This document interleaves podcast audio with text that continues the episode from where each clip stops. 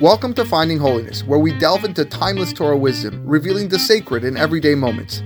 Join us on a journey to elevate your spirituality and discover holiness in every aspect of life. I'm your host, Rabbi David Kadosh, and together, let's embark on a path of spiritual exploration. I hope you enjoy this next episode. Parashat Tetzaveh summary. The fuel for the menorah was olive oil. Only the first drop could be used for the menorah. The rest was used for the meal offerings, the menachot, flour offerings that were brought on the mizbeach. Every morning, a kohen cleaned out the ashes from the menorah. He put in new wicks and poured one lug, which is around half a pint of olive oils into the cup.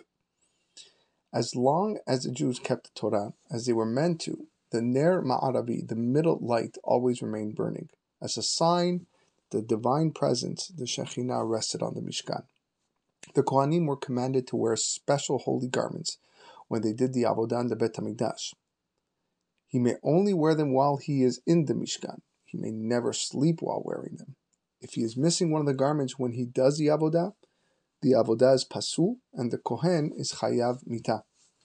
A Zar, a non-Kohen, may never put them on. A regular Kohen wore the following four begadim.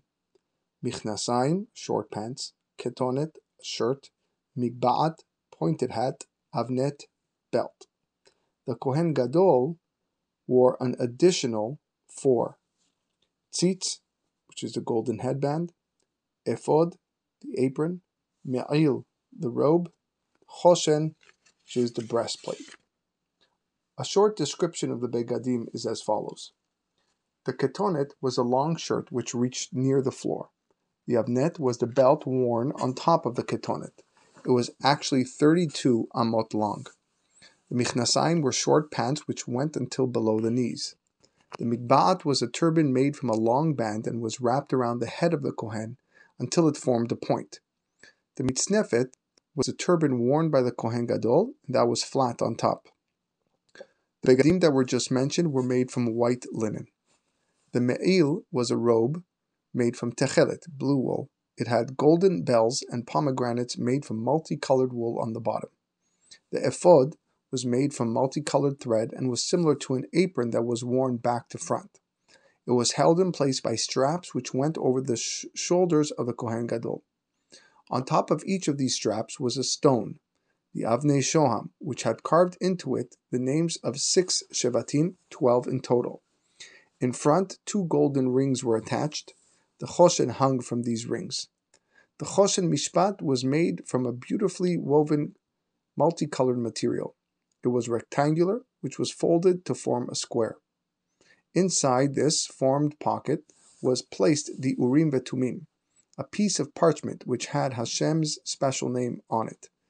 On its front were twelve precious stones. On each stone was written the name of a Shevet. The names and words Avraham, Yitzchak, Yaakov, and Shivtei Yeshurun were also carved in so that there were six letters on each stone and all the letters of the alphabet. The tzitz was a golden band which the Kohen Gadol wore on his forehead. Outwardly engraved were the words Kodesh Lashem, holy for God. Before the Kohanim were able to do the avodah, they needed to go through a seven-day process called miluim.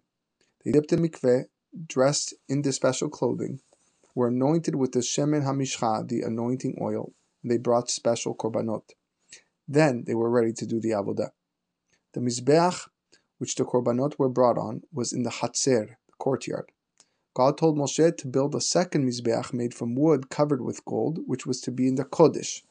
This mizbeach was called the mizbeach hazahav, or the mizbeach hapenimi, or the mizbeach haketoret.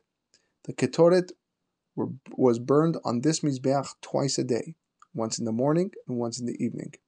The mizbeach was smaller than the outer one.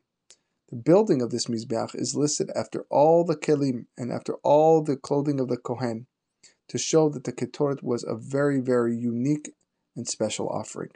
Acharon, Acharon, Chaviv.